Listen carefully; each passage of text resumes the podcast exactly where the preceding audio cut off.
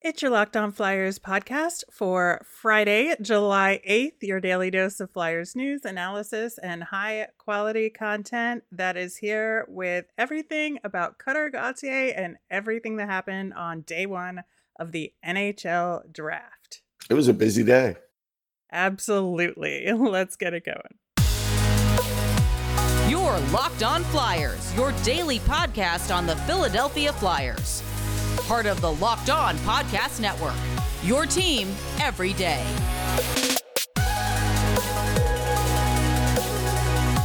Hello, I am Rachel Donner. You can find me on Twitter at rmiriam. I'm here with prospect expert Russ Cohen, who's on Twitter at Sportsology.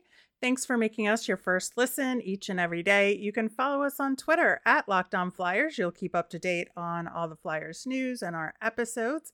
You can also email the show at lockedonflyers at gmail.com. Today, we're going to talk all about day one of the NHL draft with our reaction to the Flyers choosing Cutter Gauthier. We're going to talk about the other picks that night. And of course, we'll wrap up with our gritty thing of the week. Locked On Flyers is available on Apple Podcasts, Spotify, Odyssey, wherever you are listening. Hit that subscribe button. You'll get all of our episodes here on the Locked On Podcast Network. And uh, Russ, before we get to your reaction, just quick note we have two other videos in our feed over on YouTube. One was our more in-depth reaction to the Cutter Gauthier pick, which we recorded, as well as a quick video that I did for the Locked On Network. So you can head over there and watch those as well for more information. But on the scene in Montreal, Russ Cohen, how was your take on how the Flyers pick went? Yeah, my take was I wasn't shocked because we knew that there was a good chance it could be that. I mean, uh, I predicted it. I'm just gonna throw that out. and so I, I, wasn't surprised, and and obviously Gauthier wasn't surprised, and so there wasn't much shock in, in that regard. I I think that um he was super nervous. Uh, that was the first time I'd ever see him nervous like that because I've interviewed him a few times. So but that's okay. I mean, it's his big day in his life. I think the um, you know, the crowd, the media crowd, you know, liked him. We were getting some fun stuff from him. Uh, the the you know the Chuck Fletcher connection in him was deep. I think that had actually something to do with the selection. Whether it should or not, that's another discussion for another day. But but but Cutter's a really you know a quality kid, and you know he'll be a really good player for them. Yeah, I think so too. And um, I think I agree with you about his nervousness. I think, oh, yeah. you know, if you look at all the clips, he was talking super fast. Yes. And repeated some phrases over and over again. And his hands Just, were going under the count. Mm-hmm. Like I could see it. I was right in front of him. I saw the nervousness. You know.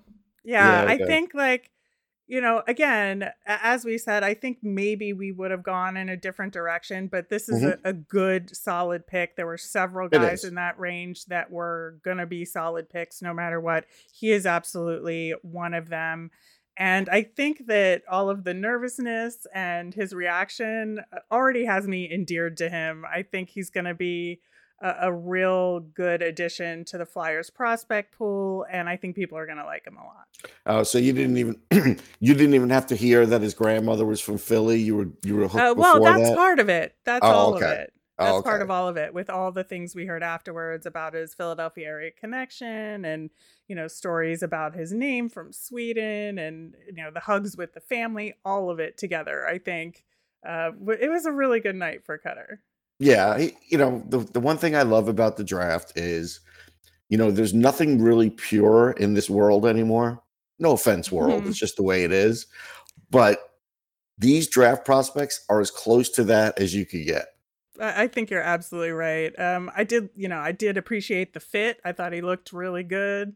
Yeah, uh, pretty, pretty styling out there. Although and... I didn't like those hats. I don't like the hats.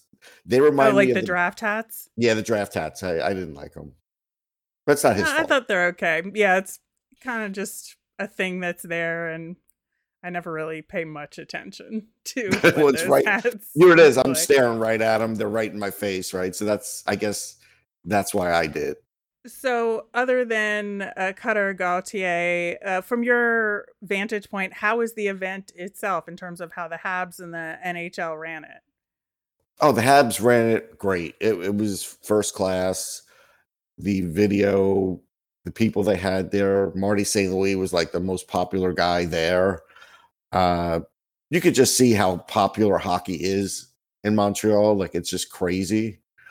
And that's no slight to Flyers fans. It's just it's number one here, like compared to anything, maybe even compared to people's everyday lives. Like that's just they just eat, they just, you know, they just love it. So there was a big buzz. It was sold out. And it's very rare when a draft is sold out. So that's that's something where you say, okay, that's that's pretty impressive. Uh, I thought they did a nice job with um, with the relatives of Guy Lafleur. That was great. Mike Bossy. I grew up with Mike Bossy. Even though I was a Ranger fan and Mike Bossy killed the Rangers, I still watched enough of him and respected him. And and Guy Lafleur, same thing. Uh, just a legend. So that was that was really well done. Uh, they did a nice job. Uh, a lot of the teams, but especially the Sharks, memorializing uh, Bryan Marchment. Yeah, I thought that was like, a real good part of the yeah, program. nothing like that's ever happened before a draft. Like that's new territory, and so and and I know some people in the Sharks management, and they were crushed. So that's that's something to uh, to consider. But and then you know, as far as the draft went, I knew it would be an exciting draft, but it was crazy town. It was. That's the best way. That's the best way I could explain it. It people were scrambling, and by people I mean media. So the media was scrambling, running back and forth for about I want to say a good five minutes, and it was crazy. Like it's rarely ever been that active for everything. You know, for trades, for announcements, for all kinds of stuff. You know, I felt like I almost felt like we were in the movie Airplane. Uh, it just it was just so bizarre. Like they were, you know, like I'm running with like 10 media people because like, you know, Gary Bettman's like, well, we got trades. Okay. And then you got to go back and try and interview prospects. It's, it was a lot. I think, uh, of course, we will absolutely get to all of that madness uh, in the next segment, but yeah. I, I do want to talk about sort of the rest of the draft picks in terms of reactions and stuff. Obviously, I think the winner of the night was Isaac Howard with the turtleneck and white suit and basically just saying, Yes, I'm the best looking guy here. So I had to wear the best looking outfit. Um, I think he absolutely won the night on that front. But w- what was your take on the draft pick reactions? Yeah, well, I'll tell you about Howard. He's like just that he's just a, a funny kid. He's a fired up guy. Uh, at the combine, for some reason, he had already showered and everything. So he was in like salmon shorts. Like he's just a free spirit, but he also had an American flag belt. So when he walked oh, by yeah, me, the belt buckle. Right, the buckle. And I went by him and I said, Hey, great belt buckle. And he goes, Thanks. You know, and he was all excited. like, um, but yeah, he as far as the others, I think too much is being made about Shane Wright and and the Habs. Like the Habs did never did indicate to him he was going to be the number one pick. I really don't think Shane Wright harbors big resentment. All players, if you pass them over, are always going to have that I'm going to show you attitude. That's sports. That's like always in sports. But Shane Wright's not going to think about it for much until he actually is in the mm-hmm. NHL and plays them and tries to score five points a game against them. Exactly. Well, that is a perfect place to tease the next segment, which is the very first thing we're going to talk about is that Shane Wright dropping to fourth overall. But first, we're going to hear about our friends at Bet Online. BetOnline.net, your number one source for all your sports betting needs and sports info. Find all the latest sports developments, league reviews, and news, including Major League Baseball, and all the info leading into next year's NFL, NBA, and NHL seasons. BetOnline is your continued source for all your sports wagering information from live betting to playoffs, esports, and more. And betonline.net remains the best spot for all your sports scores, podcasts, and news this season. BetOnline is the fastest and easiest way to check in all your check in on all your favorite sports and events, including MMA, tennis, boxing, and golf. Head to the website today or use your mobile device to learn more about the trends in action. Bet online where the game starts. All right. So, like we were just talking about, uh, Shane Wright dropped to fourth overall, picked by Seattle, and the Habs picked Juraj Slafkovsky. And I think the fans were certainly surprised Mhm. by the pick that were in the building, but you were there. Uh, how was it really in terms of the media reaction, the fan reaction? Well, the media reaction wasn't totally shocked, only because we had heard the rumors of it, but people like me and others were like, "Mm, "I don't think it's going to happen." You know, we thought maybe they were just playing possum and and playing it up to the very end, but they weren't. So they went and selected him. So I wasn't completely shocked. I think, like you said, the fans, uh, it was sort of like a mixed reaction at the beginning because there was some shock. Uh, but look, he's a he's he's a, a kid with a lot of personality, so he'll win them over in interviews. He is a, a kid that you know plays the game at a high level. Whether they put him in the NHL or the AHL this year, we'll see. They could if they want to. They probably will. Uh, all those things, that's fine. Um, so as far as you know, that pick went, eh, it wasn't it wasn't a big deal for me. I would say, um, you know, Brad Lambert, I felt a little bad about. I I think he's well, got more, going back to Shane Wright, though, do Oh, you yeah, think it was su- surprising that either uh, Arizona or the Devils didn't take him after he wasn't selected by Montreal? The the argument the Devils are going to give you is, well, we have too many centermen that are aren't at six foot or more. Like this has become a big thing now again, and they obviously believe that Simon Nemec will be a number one defenseman. So if he is, okay. So then you got that. Um, Arizona can't give an answer. I don't know why, but they didn't, and Seattle was thrilled. Obviously, Oh, yeah. like that they was were clear. just it, it was just like they won the lottery because the Seattle table Yeah. where I was where I was doing radio and and was on the floor, I was right there, being able to kind of like see them, and they were thrilled. Like you know, the whole thing, the way it unfolded, crazy. Absolutely. Yeah. I think the Yotes just, from everything that I'd observed prior and read about, they just were dialed in on Logan Cooley. And I think, like, once they got to them, they were just like, well, this is what we were going to do. And we're just going to do it in a lot of ways. And Arizona, like, I think their pick later was a little odd. So uh, I, think that, you know, there's always a question mark with what they're doing sometimes. But yeah, you know, you know what's interesting about that? I would say four months ago, there was some talk. Hey, maybe Logan Cooley, you know, goes number one, and and so like he didn't go number one, but he still went ahead Shane Wright. So like, you know, that was something that was talked about, but it was a few Mhm. months ago, and so that it gets buried because it's like you you you know you start going with okay, it's going to be you know some of these other guys, and you forget. But yeah, Cooley's a hell of a player. Uh, you were mentioning Brad Lambert. I thought there Yeah. were several guys that dropped a little low uh, relative to expectations in the draft. He is absolutely, I think, the biggest drop. Uh, he went 30th overall to Winnipeg. And um, I think in some ways they got a steal, but like we've been talking about, uh, it was a bit of a risk as well. Yeah, there's definitely, you know, that that's what other teams were thinking. There's definitely some risk involved, but I think uh, that's a good organization, and I think uh, if he goes to Seattle and plays in Seattle this year, that would be the best thing for him. Uh, you know, he does well against his own age group. Let him go back with his, you know, with that, and and let's see if he can dominate there. If he can, that could really get him back on track because he didn't really put up any points this year. So that hurt him. Like and and and you know, and he needs a little maturing too. And you know, sometimes young guys need that.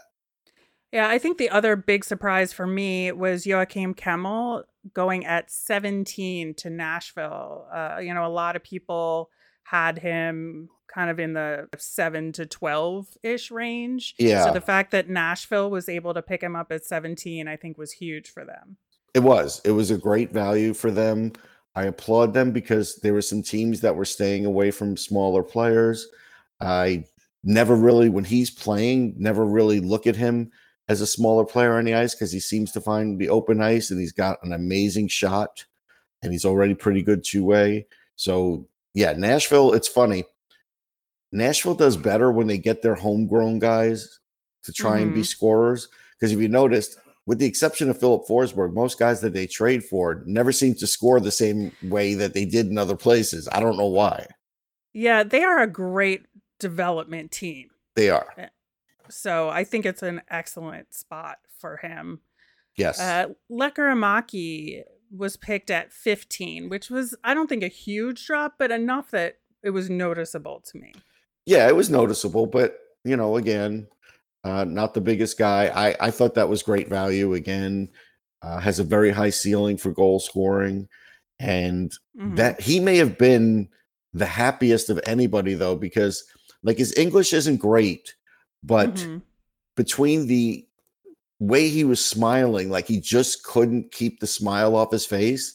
He also was having trouble of things to say too. Like he just sometimes guys when they get drafted are sort of like speechless. I know it's like, you know, an antiquated thing or you just, you know, it sounds cliche, but he really was. He was one of those guys that was a little speechless. I, I think he'll be really happy in Vancouver. I think Oh, it's a good spot for him um, in terms of their system and where he'll fit into the depth chart. I think he'll have real good opportunities there.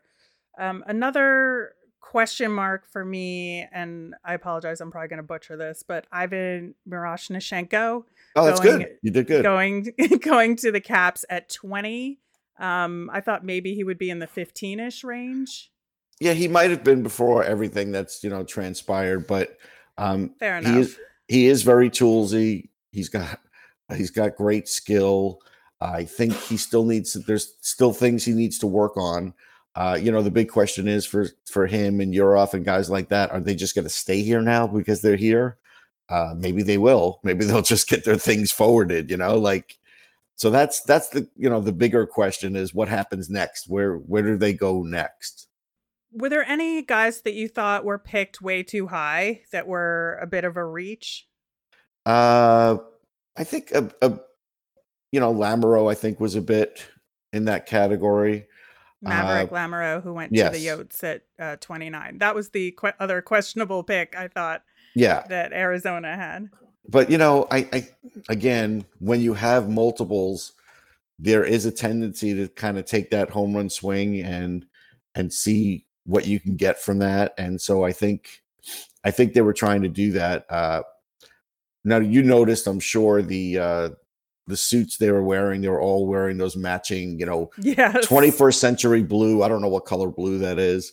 Uh, it was pretty funny though, because I said on air that they obviously shopped because I didn't see everybody at the beginning, and I said it seems like everybody shopped at the same store that day, and they really did. They really did. And they had a really cool lining with the Kachina Oh, I didn't see the lining. on the Okay. inside of the suit. Yeah, it was actually pretty cool. I enjoyed the Arizona attire that they Yeah. put together. Um, and then I, I think for me, obviously, we're going to talk about the Chicago trades momentarily, Yes. but uh, they used their seventh overall that they got from Ottawa to pick Kevin Korchinski, which I thought was a little high. Yeah, I think so too. But he, he's a tremendous offensive talent, and and he just is a tireless worker. He's like the last guy off the ice. He's the guy, you know, all of his teammates glow about him. So I think we'll find over time that's not going to be that big of a deal. All right. So speaking of those trades, uh, I think a big question a lot of people were asking: What exactly is Chicago doing here? Uh, they traded DeBrincat to Ottawa for a first, a second, and next year's third. Uh, they took Petr Mrazek for the from the Leafs uh, and traded Kirby Dach to Montreal. Well, the, the, the Kirby Dach one, uh, they got good value for that, and I felt I feel like they, you know, I don't know if they're going to be so self aware that they realize, hey, we rushed this kid, and maybe the best thing we can do is put him on, you know, give him another fresh start somewhere because he he shouldn't have been playing in the NHL at the time they had him playing there. So, so there's that. Um, they did kind of go, you know, scorched earth a little bit. Uh, but the one thing they did do right was when they got Frank Nazar because that was sort of what they were Mm. looking for in the draft. So Chicago is weird; they were all over the place. But you know, the tell is when you get Petr Mrazek to be your goalie, you know you're not going to be a successful team, and they know that. So that's you know that's pretty much where you're at with that. I I think that you know they certainly turned a lot of heads with those deals to get into the first round, um, and then of course Montreal making that splash as well. Yes, Uh, but but I talked about that. I told you Montreal was going to do other things to to make a splash because there was no way you were going to make 14 picks. Oh, of course. Of Yeah. course. All right. I think, you know, aside from that, uh, you know, there were some cap dump moves, Mm-hmm. uh, Kassian to Arizona. Um, think that- Assassination was very sad. yes. It's o- it's over. It's over. um, I think, you know, the other two, maybe three big pieces of news around the draft, uh, Georgiev is now with the Avalanche. Yeah, they did a in great- that trade. That was a good they- deal. That's a great deal for them. I mean, I know the Rangers got this basket of picks, and on the surface, it seems good. They probably should have just gotten one second round pick and not all these other picks that may never turn out. Because Georgiev is a heck of a goalie, and Sakic made a point of saying he's our number one. Like this is why we did Right. this, and I don't blame Yeah. him. I mean, I've seen enough Yeah. of Georgiev where I know he has that ability. So he actually he may have gotten a more stable goalie than Darcy Kuemper, and he saved money on the cap. Uh, speaking of cap, uh, Letang resigns in Pittsburgh, six years, six point one million on. and he announced a pick, right? Like that the fix was and- in right, that. exactly. Because Totally. Hextall was well, telling Hextall us, said that. yeah, Hextall was telling us the day before. I feel really good about this. I'm pretty sure he's going to get locked up. So he knew Letang was there already. This is typical Ron Hextall, like you know, playing that's sleight of hand. He he just does it all the time. Yeah, and then Marc Andre Fleury uh, signed a one-year deal with the Wild, so he'll be back in Minnesota. I thought it was two. I thought that ended up being a two, two year Oh, deal. maybe, maybe. Yeah. It was it was initially supposed to be one, and and it turned into two. I I think that's a good deal. I don't know if Cam Talbot thinks it's a good deal, but we'll find out. Yeah, we will. All right, we are going to uh, preview today, day two of the draft, and uh, just talk about a couple other little things before we wrap up the week coming up next. All right, Russ, it's day two of the draft. Uh, Flyers did not make any moves on day one to get into the second round as of Friday morning. Uh, so we have one pick in each of the other remaining rounds. And Chuck Fletcher, uh, I, I don't know uh, if anything will happen, but it seems like he wants to try and make something happen. And there may be some exchanges of picks. There's definitely going to be some exchanges of picks. I mean, when I was talking to him, he he he made a pretty strong play for that. So I think at some point maybe they package up their sixth and seventh they get more 2000 2023 picks because that's where their heads at fine whatever. Um, but i think something like that's going to go on. Now if there's a player they want and you know they're in the fifth round they might fool around with that too uh, to get a player they want. Uh, with that next pick of theirs though uh, Rieger Lorenz, who I spoke to at the combine, had a great interview uh, with the Flyers. And so that's a guy fans out there could look for and see he could be one of the targets for them. So um, we'll see. Yeah, I, I'm very curious to see how today goes. Uh, of course, we'll be talking all about it on Monday's show when we wrap up the draft in its entirety. Uh, but for now, as of now, the next pick that the Flyers have is the third round pick, the 69th overall, which is nice. And they're expected to keep that. We don't think anything's happening with that. Yeah, I would expect that as well. And uh, aside from that, we also got the NHL schedule release amongst everything. You know, I had no idea the schedule is released. I haven't looked at the schedule. Like, just you know what? Wake just wake me up and tell me when there's games, and I'll go to the rink. Like that's it. You know, it's summertime. Like I'm not even thinking about it. Well, the Flyers open up October 13th at home against the New Jersey Devils. Uh, I counted, we've got 12 back to backs over the season, uh, which isn't too bad. Yeah, people were people were whining about that though. But here's that the funny thing: pretty normal. I know you should never whine. Flyers fans and, and media should never whine about the back to backs that they have because they have one of the easiest travel schedules of any team in the league based on where they're located. They, you know, Dallas Stars have one of the worst every year based on the time zones and everything else. So, you know, don't worry about it. I, I think that's absolutely fair. Um, of course, there's a usual road trip out west around New Year's. Um, there's the All Star break at the end of February. There's always the dreaded um, Western Canadian trip. That's always mm-hmm. the dreaded one. There is, although I think I might luck out, and I had currently have plans to be on the West Coast during that trip, so I will. Oh, there you go. Actually, normal times to watch that game. so, so um, that turned out pretty well for me, I think. But uh, we're just gonna wrap up with our gritty thing of the week. There's a couple of them.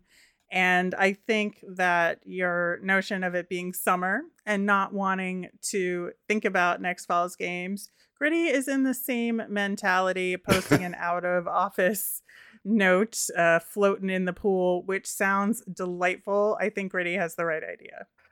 Yeah, except if Gritty goes in the pool, it's going to take Gritty like five hours to dry. But, you know. Yes. So well, I don't trust me. Those those things could use washings, so I think it's a good thing. Ow! Wait, you're so. Oh wow! I'm, I'm pretty sure they. I have managed professional sports team mascots before and been responsible for cleaning those costumes. And they're pretty stinky. You, yeah, pretty pretty stinky. Although I've so, heard that the gritty one has sort of like circulating air in it and stuff. Well, I hope so for everybody's sake. All right, one more thing. Uh, there was an artist who posted a Kachinafication of all of the different teams' mascots. And the Flyers one is actually pretty freaking cool. So uh, you should check that out. You should check all of them out. But I think that turning all of the mascots into a Kachina style drawing was a very clever idea. Is Youppi so, is Youppi in there? Uh, I believe so. Yeah, because yes. Youppi Youppi was at the rink yesterday. I still like Youppi because Youppi is like the only mascot that after his baseball team basically yes. dissolves, he's still got another job. Like most mascots, that's it. They usually hang it up. Exactly. That was such a cool thing that the Habs did. Actually, I really like yep. that. All right, that will do it for today's show. Uh, like I said, we'll be back Monday with a full draft recap with day two notes. We'll have your latest Flyers news and our nemesis of the week. Let us know what you think about the Flyers draft this year. Send in your comments and your mailbag questions via Twitter at Locked On Flyers. You can email us at lockedonflyers at gmail.com or drop a comment over on YouTube. I am Rachel. I'm on Twitter at R Miriam. That's R M I R I A M. I'm Russ at Sportsology, S P O R T S O L O G Y. You made us your first listen. Now make your second listen Locked On NHL. Locked On experts give you a daily 30 minute podcast on all things NHL all year long. Stay up to date on everything in the hockey world. Locked On NHL, your daily 30 minute NHL podcast. Have a great weekend, everyone.